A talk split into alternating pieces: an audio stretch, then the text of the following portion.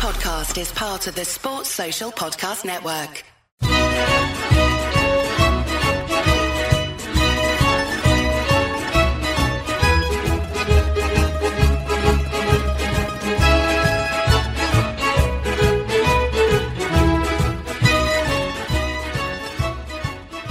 Hello and welcome to another edition of the Forza Napoli Calcio podcast. This is a podcast all about Napoli, of course, but you don't have to be a Napoli fan to enjoy it. If you're a Serie A fan, if you're a football fan, looking for the inside scoop on all things Napoli, this is the place to be. I'm your host, Joe Fischetti. Thank you, as always, for listening. I have three parts for you today. In part one, I'll review our 4 0 win over Udinese on Monday. In part 2, I'll review our third Primavera match of the season. I know some of you aren't particularly interested in the Primavera, but trust me, you'll want to stick around for this one. And in part 3, I'll preview our midweek fixture against Sampdoria.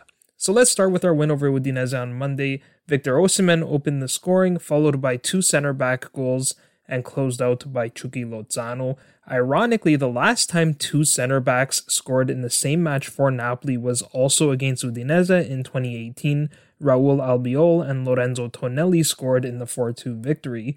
With the victory, Napoli became the third team ever to score at least a goal in 30 consecutive matches. The other two were Juventus and Milan, and credit to Claudio Russo from Calcio Napoli 24 for posting those two nuggets on Twitter.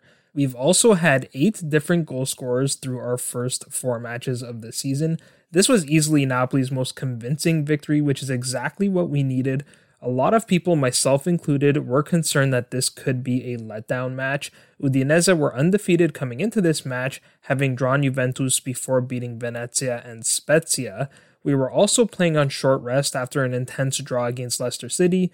That match was in England, so we had only a few days to prepare for this one so I was not expecting such a comfortable victory, though it wasn't terribly comfortable early on. I thought we looked a little bit sluggish in the opening 20 minutes, which is understandable given that we played midweek and Udinese didn't.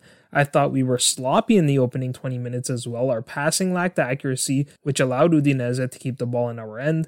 Ignacio Pussetto was causing lots of problems with his press and seemed a constant threat to score. Udinese were playing a low block, which was somewhat difficult to break down, but at the same time, you could see that the long ball was on, which is always good when you have a player like Victor Osimhen. But once we scored, we seemed to settle down, we took control of the match, and we never gave it back. I thought this was a masterclass performance from Luciano Spalletti, which will be the basis of this match review. But first, let's get to the starting lineups. Udinese lined up in a 3 5 2 with Marco Silvestri in goal. Rodrigo Becao, Bram Nuytinck, and Samir played as the back three. Wallace started in the center of the midfield with Roberto Pereyra to his left and Tolga Arslan to his right. Jens Stryger Larsen and Nahuel Molina started as the left and right wing backs respectively, and Ignacio Pussetto and Gerard Deulofeu started together up top. For Napoli, Luciano Spalletti lined up in a 4 3 3 with David Ospina in goal, Kalidou Koulibaly and Amir Rrahmani started at center back. Mario Rui returned at left back after missing the Leicester City game for the birth of his third child. That allowed Giovanni Di Lorenzo to move back to his natural position at right back. Fabian Ruiz started as the regista with Frank Anguissa to his left and Eljif Elmas to his right.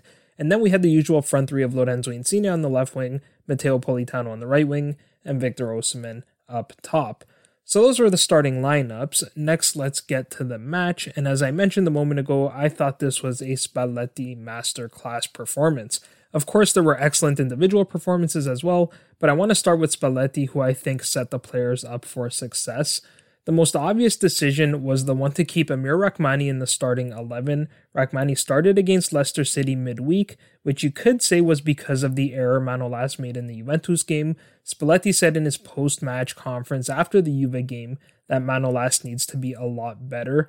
On the other hand, you could say that Spalletti was simply rotating for the Leicester match because of the busy schedule.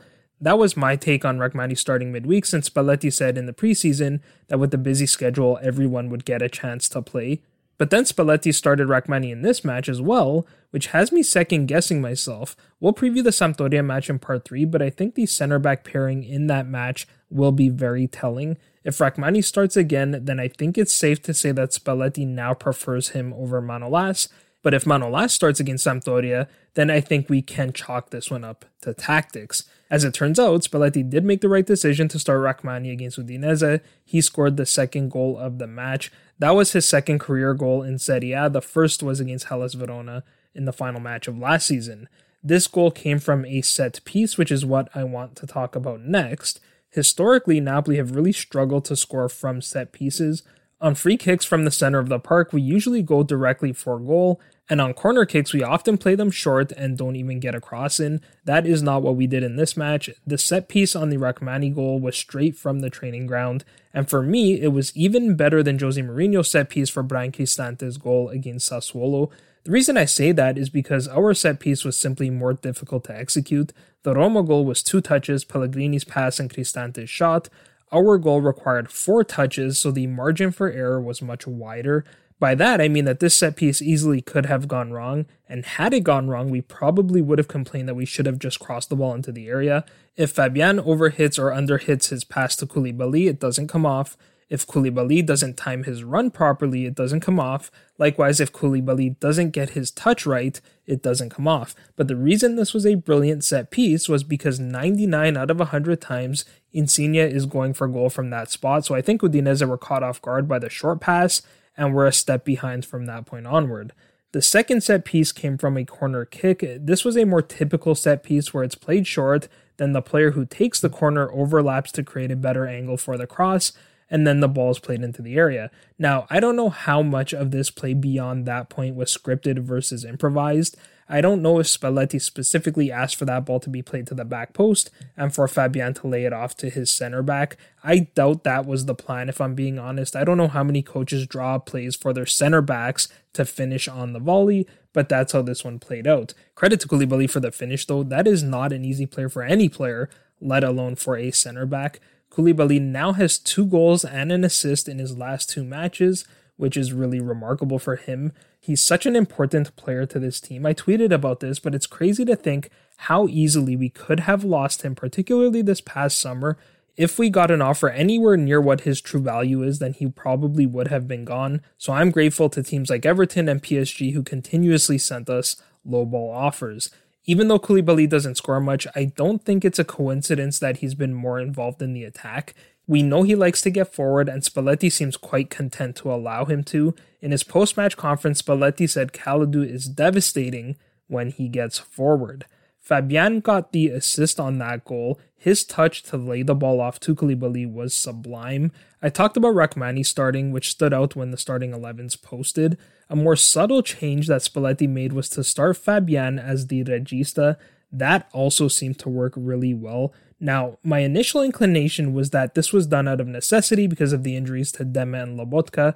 I was expecting to see Anguissa play in that role since he played there against Leicester City and against Juve and was very good in both of those matches. Now, this may have been a way of resting Fabian while still playing him because attacking box to box midfielders tend to run a bit more than the holding midfielders do. But after the match, Spalletti said that Fabian moved the ball in a way that only those with his class could, and that he is great in that role. So we'll have to see how Spalletti uses Fabian going forward, especially when Demme and Lobotka return. That's obviously a good problem to have. Right now, the partnership between Fabian and Anguissa is working really well, regardless of who plays as the attacking midfielder and who plays as the holding midfielder.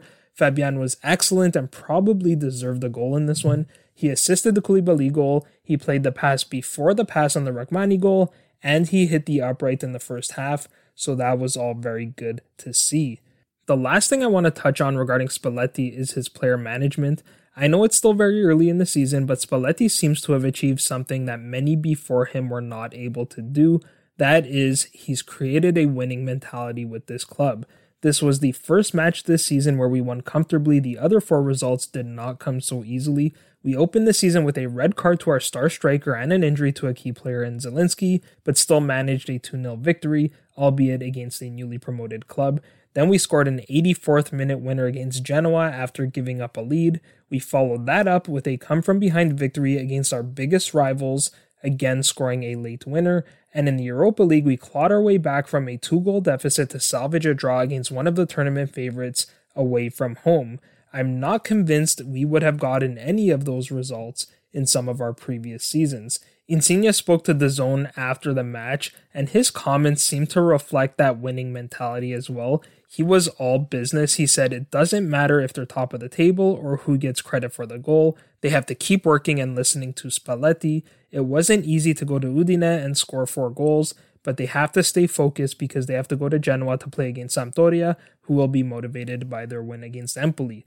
Finally, when asked about the similarities between this season and the 91 point season with Sarri, he said they can't think about that because if they do, they'll relax and then they won't move forward.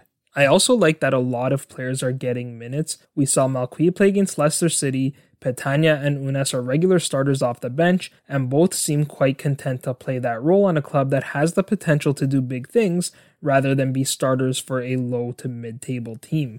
I love the way that Ounas plays off the bench. He looks so hungry when he comes on and gives you a different look than a player like Elmas. I must say, I'm a little bit worried about Elmas and what role he's supposed to play for this team. Spalletti has used him at the 10, but I have to say it's not really working for me. He's a very technical player, but he's not offering a whole lot in terms of creativity. We saw that against Juve, where Ounas came off the bench and completely changed the flow of the game. One thing you can never deny about Elmas, though, is his work rate. He was still pressing the ball even in the 84th minute and didn't seem to be fatigued at all. That's another thing that Spalletti deserves a lot of credit for. No matter what the score was, we continue to push forward, which I think is really important. In today's Serie A, which is far more attack minded than it used to be, the best defense is a good offense.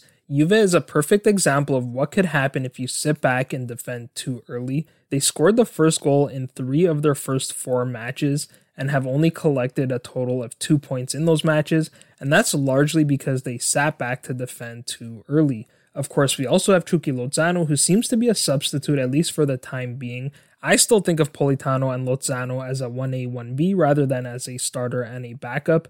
Clearly, Lozano is getting closer to full fitness, though. He scored a beautiful goal, which will be great for his confidence. I think both of them will get their minutes, and I hope Spalletti takes advantage of the wealth of riches he has on the wings to give Insigne a rest every now and then. I'll close part one with a few words about one of our standout players. I've covered most of the standouts already, but there's one player I haven't mentioned yet, and that's Mario Rui. For someone who gets more heat than probably any other player on this team, I thought he had an excellent performance. Officially, he had one assist after playing the give and go with Lozano on the fourth goal, but at least for a few minutes, he was also credited with an assist on the first goal. The ball he played over the top to Insigne was perfect. The only reason he didn't get the assist was because Osimhen got a touch on the ball just before it crossed the line. But the most important thing with Mario Rui is that he was not a defensive liability and has not been so far this season. He may not be the greatest left back, but as long as he's not costing us points, I think we can live with him. That will do for part one. In part two, we'll review our latest Primavera match. Giochino per tempo trova fatica e poi crescere figli e gioia e chi si scende te non amici. Che l'hanno consiglio gioia e chi si passa sotto la luce e a lucca forte amore e chi fa pace che la fortuna a notte contraddice gioia che bene se ne va gli sacchi con le storie e belle buone amore gioia e un figlio che verrà la lucca chi ne voglia e chi ci crederà Next, let's review our Primavera match against Juventus on Saturday. Last season, Juve finished tied with Sampdoria and Inter for top of the table on 57 points. Based on the tie breaks, Juve finished third, which meant they had to play against sixth place Empoli in the final phase. Surprisingly, Empoli won that match 2 to 1, knocking Juventus out.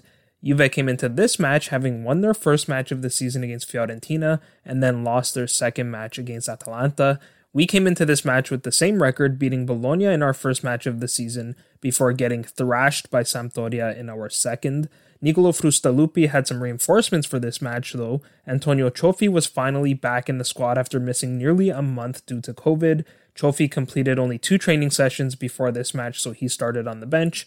Our new signing from Bari Giovanni Mercurio was also on the bench for the first time after being disqualified for the Sampdoria match. Goalkeeper Hubert Idasiak was in the squad for the first time this season as well. He's been with the senior team filling in for the injured Alex Meret, but as I mentioned in part one, Meret returned this week, so Idasiak was able to play in this one. There was a thought that Idasiak would still be able to join the senior team for the Udinese match because the Primavera played on Saturday and the senior team didn't play until Monday, but Davide Marfella was selected to be the third goalkeeper for that one. But the most important reinforcement Frustalupi had was new signing Coli Saco. The midfielder was released by Milan this summer and Napoli were quick to sign him. He is a big boy. I don't know his exact height, and perhaps he looked bigger than he actually is playing alongside other Primavera players, but watching him play was like watching Simi play, where he's just towering over every other player on the pitch, except he's in the midfield, whereas Simi plays as a striker. Between these four players, Davide Costanzo, Aziz Toure, and Jonathan Spedalieri, Napoli have one too many 19 year olds in the squad. You can only have six 19 year olds in the matchday squad, so Frustalupi left Spedalieri out. So with that, let's get to the starting lineups. Juventus lined up in a 4-4-2 with Zsombor Senko in goal. Felix Nzouango and Tarik Muharemovic started at center back. Gabriele Mulazzi started at left back and Nicolo Savona started at right back. Irvin Omic and Nicolo Ledone played in the center of the midfield. Kristian Sekularac started on the left wing and Luis Hasa started on the right wing. Finally, Nicolo Turco and Angel Chibozo started together up top. For Napoli, Frustalupi lined up in a 3-5-2 with Hubert Idasiak in goal. Benedetto Barba, Daniel Hysaj, and Davide Costanzo played as the back three. Coli Saco started in the center of the midfield with Alessandro Spavone to his left and Antonio Vergara to his right. Francesco De Marco played as the left wing back and Domenico Di Donna played as the right wing back. Finally, Giuseppe D'Agostino and Giuseppe Ambrosino started as the dual strikers up top. So those were the starting lineups. Next, let's get to the match. The match did not start out well at all. In the ninth minute, Costanzo was late with his tackle on Turco, and Juve were awarded a free kick in a dangerous area. Both Turco and Omic stood over the ball, but Omic took the shot. He hit it low and hard around the wall, but Idasiak made an excellent save.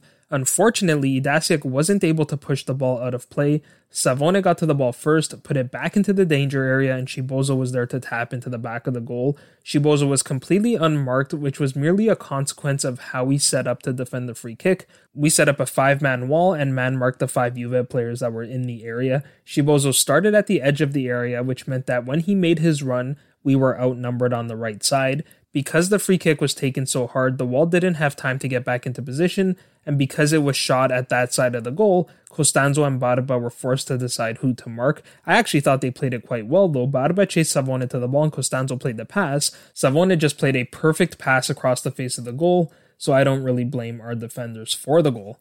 What this goal does highlight though is the importance of hitting the target on free kicks because even if you don't score, there could be opportunities on the rebound. Juve were in complete control for the opening 20 minutes of the match. Chibozo nearly scored a second goal only two minutes after his first. Once again, Savona played the pass. This time it was a cross to the back post. Napoli's Spavone looked like he was watching the ball go out of play, not realizing that Chibozo could get to that ball. Not only did he get to it, but Chibozo got to it with plenty of time, so much so that he probably should have done better with his header.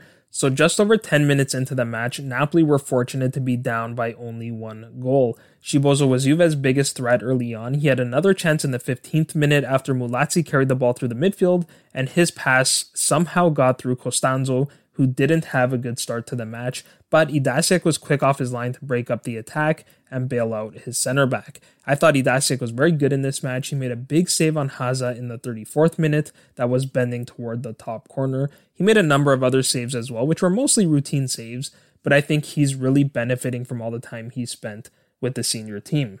Credit to the Azzurrini, though, from about the 20th minute onward, they started to grow into the match and created chances of our own. In the 21st minute, D'Agostino played an incisive ball to Ambrosino at the top of the box. His tiro a giro hit the target, but Senko made a nice save to keep it out.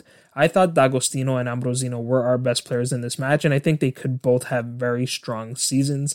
Then in the 26th minute, Saco played the ball through to D'Agostino, who made a lovely turn to create the opportunity to shoot, but he hit it straight at Senko, who stopped it comfortably. I was really impressed with Saco's play for such a big body. He is an excellent passer of the ball, and he's not afraid to shoot either. But the pressure was mounting, and only moments later, Napoli found the equalizer. He side blocked the clearance of Nzouango, and the ball fell for D'Agostino. He quickly squared to Ambrosino, who was wide open in the area, and the striker blasted a shot into the bottom corner to make the score 1 1.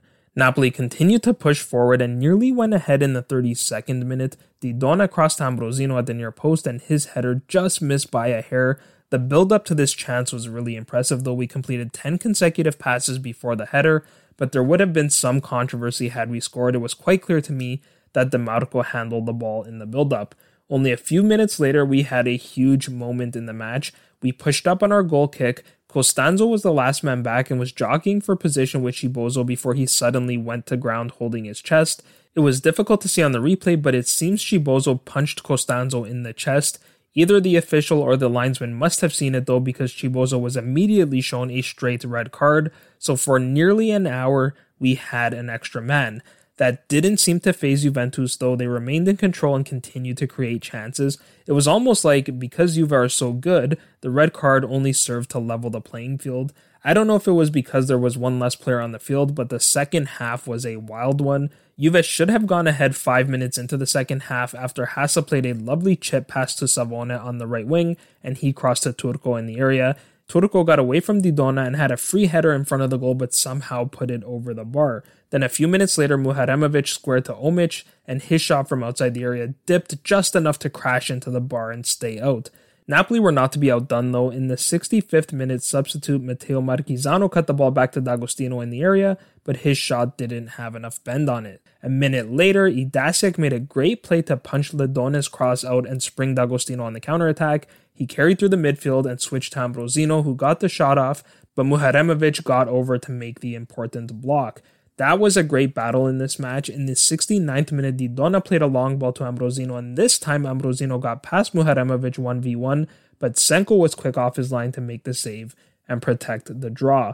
Both teams continued to create and waste chances in the final quarter of the match, and then Napoli came as close as you can get to scoring without actually scoring.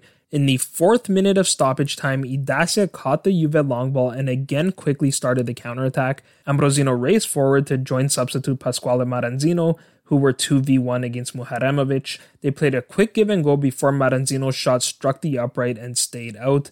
It seemed like that would be the final chance of the match, and then the unbelievable happened. With 15 seconds left to play, Napoli won a throw in deep in our own end. Marchisano played a long throw down the line. Omic misjudged the throw, and then Ambrosino nutmegged Muharemovic to break free on the right wing. He carried into the area and blasted his shot past Senko just under the bar to put Napoli ahead 2 to 1 with just about no time left to play.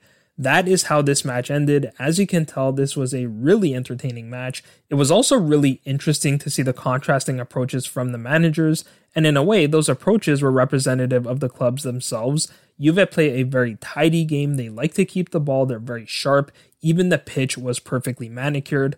Napoli, on the other hand, sat back and waited for their moment. On Frustalupi's command, they pressed as a team and dared Juve to play out of that press, though often Juve succeeded.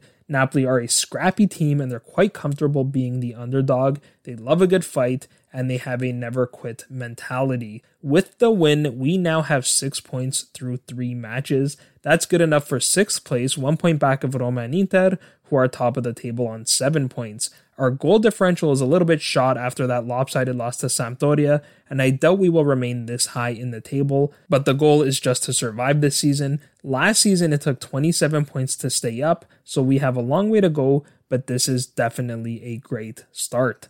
That will do for part two. In part three, we'll return to the senior team and preview our match on Thursday against Sampdoria.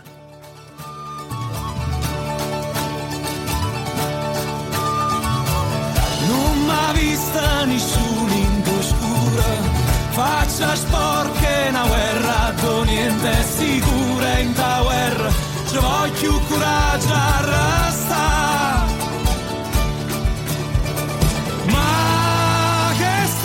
Napoli non è Africa.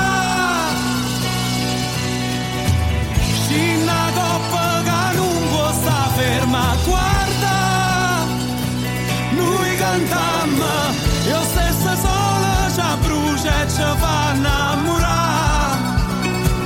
E per quanto stu mare tempesti stanotte.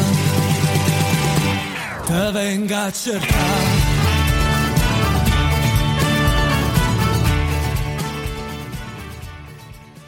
We'll close the pod with a quick preview of the Sampdoria match. You might not be able to tell by looking at the table, but Sampdoria have had an excellent start to the season. They've accumulated five points through their first four matches, but they've had a really tough schedule to start the season.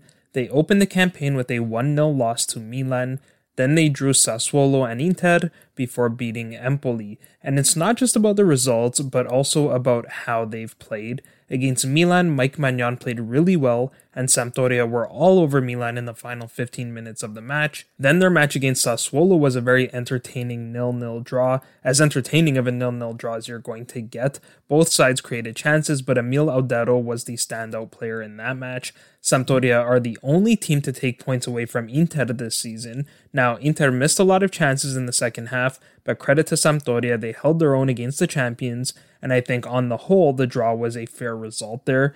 Finally, after a shaky start to the match, Sampdoria got their first win of the season against Empoli. Ciccio Caputo scored a doppietta in his second match with the Blu Cerchiati, and though he was fortunate to score the second, he probably could have scored two more. He had one shot that was well stopped by Guglielmo Vicario and another that hit the bar. But the man of the match for me was the ageless Antonio Candreva. He scored the other goal in the match, which was another beautiful tiro a giro. This might have been his best performance since he joined Sampdoria. So things seem to be clicking for them. I have to say, I was not expecting Sampdoria to play this well under Roberto D'Aversa, but you have to tip your hat to him. I thought the team's play would drop off a little bit after the departure of Claudio Ranieri, but I'd say Sampdoria are just a level below Fiorentina. They've got a great mix of players on this team. They have veterans like Caputo, Quagliarella, and Candreva. They have some quality players in their prime like Morten Thorsby, who we were linked to this summer, and Tommaso Augello. They have some very talented youngsters like Mikael Damsgaard and Kristoffer Askildsen, and they have one of the best goalkeepers in the league in Emil Audero. So with that, let's get to the starting lineups. D'Aversa has used a few different formations this season, but they all seem to be variations of the 4-4-2. Emil Audero will start in goal. So far, D'Aversa has used the exact same back four in every match. Omar Colley and Maya Yoshida play as the center backs. Tommaso Augello plays as the left back, and Bartosz Bereszynski plays as the right back. Perhaps we'll see some rotation for this match, given they will be on short rest. Morten Thorsby has started every match in the center of the midfield alongside either Albin Ekdal or Adrien Silva. I'll give Ekdal the start on the basis that he's the more rested of the two. Mikael Damsgaard is the left winger and Antonio Candreva is the right winger. I'd be surprised if either of those two players did not start. And finally, Ciccio Caputo and Fabio Quagliarella should start together up top. For Napoli, I'm not expecting Spalletti to make too many changes to the squad he fielded against Udinese. As I mentioned in part one, I'm very curious to see who will start at center back. I think we'll see Manolas return to start alongside Koulibaly. At some point, Koulibaly will need to rest, but I think the logical place for that would be in our next midweek fixture, which is our Europa League clash against Spartak Moscow on the 30th. I think Mario Rui will start at left back and Giovanni Di Lorenzo will start again at right back, but I wouldn't be shocked if Kevin Malcuit gave Di Lorenzo a rest. In the midfield, I think we'll see a double pivot with Frank Anguissa and Fabian Ruiz, but I'm expecting Anguissa to go back to being the holding midfielder and Fabian to be more of the attacking midfielder, or perhaps they will interchange responsibilities throughout the match. That is, if Anguissa sees Fabian going forward, then he will hang back, and vice versa. The reason I have them in the double pivot of the 4 2 3 1 and not in a 4 3 3 is because I'm expecting Piotr Zielinski to start in the number 10. He should be well rested after not starting against Udinese. Even though I want to see Lorenzo Insigne get a rest, I think he will start yet again on the left wing. Like Gattuso, I think Spalletti is giving Insigne the option, and Insigne always wants to play. However, I think we are going to see Chucky Lozano start over Matteo Politano on the right wing for a few reasons. Not only do I think Politano could use the rest, but he was also tackled pretty heavily by Samir about midway through the first half of the Udinese match. I was genuinely concerned that he injured his knee there, so it was great to see him walk off on his own and then return to play. However, I suspect he might be a little bit sore. I also think Lozano would be useful because he has the pace to keep up with Damsgaard on Sampdoria's left wing. Finally, we should see Victor Osimhen start again up top. So those are my starting lineups. Next, let's get to the keys to the match. My first key to the match is that we need to be accurate with our shots. When I say be accurate, I don't just mean that we need to hit the target, rather, I mean we need to pick the corners. Audero is one of the best goalkeepers in the league and can single handedly steal points. I think he was largely responsible for Sampdoria's draw against Sassuolo. Even Empoli had their fair share of chances early in their match before the wheels fell off in the second half. You could even make the argument that part of the reason clubs seem to miss the target quite often against Sampdoria is because they know they need to pick the corners to beat Audero. Sampdoria have recorded four clean sheets in their last six Serie A matches, and I think Audero is a big reason for that. On the flip side, judging by Sampdoria's first four matches, we're definitely going to get our share of chances. One of the things I noticed in the Empoli match is that most of their chances in the first half came from the long ball over the top, and that is my second key to the match. Napoli need to take advantage of that ball over the top. Sampdoria really struggled to defend it, and we have one of the most dangerous players in the league when it comes to the long ball. I think Victor Osimhen can do a lot of damage to the Sampdoria side. I think Omar Colley and Maya Yoshida are very good players, but I like our chances with Osimhen in that matchup. My final key to the match is we need to stop Sampdoria on the wings. I like the matchup we have in the middle of the park with Koulibaly and Manolas defending Quagliarella and Caputo. We're certainly not going to get outpaced in the middle, especially with Anguissa helping to defend. What concerns me though is the play on the wings. Candreva has had a great start to the season and Sampdoria often attack through that right wing. Of course, that means he'll be matched up against Mario Rui. I praised Mario Rui's performance in the Udinese game, but that doesn't mean I'm not worried about this matchup. Likewise, on the other side, we have Di Lorenzo matched up against Damsgaard, who's also a very good player. I'm less concerned about that matchup because Di Lorenzo is one of, if not the best right backs in the league though Di Lorenzo does have the odd mental lapse, so he'll need to stay sharp. I think the way to mitigate this risk is to have our wingers help on the defensive side of the ball. As I said, that's part of the reason I think Lozano will get the start because he has the pace to get back and help defend Damsgaard. For my prediction, I'm going to go with an unpopular 1 1 draw. Of course, whenever I don't take a win, I hope I'm wrong, and I'll admit that part of this prediction is a bit of reverse psychology. For Napoli, I'll give the goal to Lorenzo Insigne. He loves playing against Sampdoria, scoring six goals against them in his career. He's only scored more goals against Lazio and Fiorentina, though Insigne has not even registered a shot on target against Sampdoria in his last four Serie A matches against them. For Sampdoria, I'll give the goal to Ciccio Caputo. That doppietta he scored against Empoli pushed him over the 50 goal mark in Serie A, which is pretty good when you consider that he was a late bloomer. If Sampdoria don't win this match, it will be their worst home start since the 2013 14 season, having only collected one point in their first two home matches.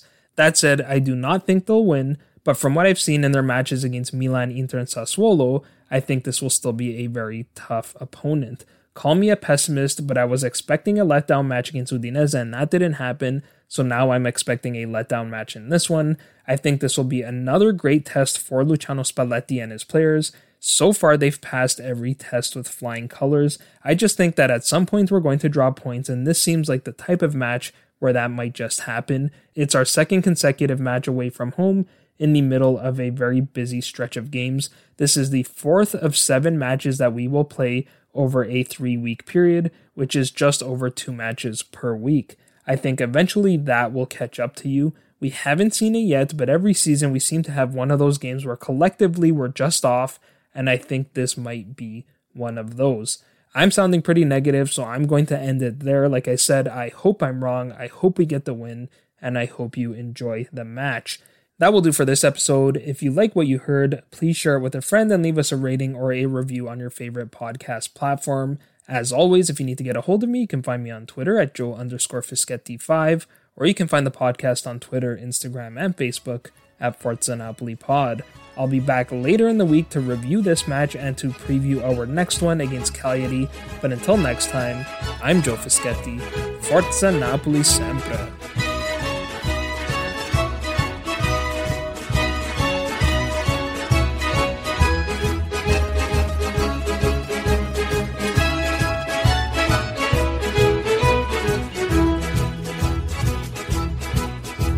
Ay será nadie me le saliente tu sayado. A dos tu cor ingrato chiudi spiette famelo un po'. Ad fuoco coce ma si fuie e lascia sta.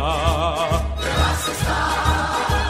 E non te corri a piezo, non te sfruie sulla guarda. Sulla guarda Yamma, yamma, goppa, yamma, ya Yamma, yamma, goppa, yamma, ya Kuri,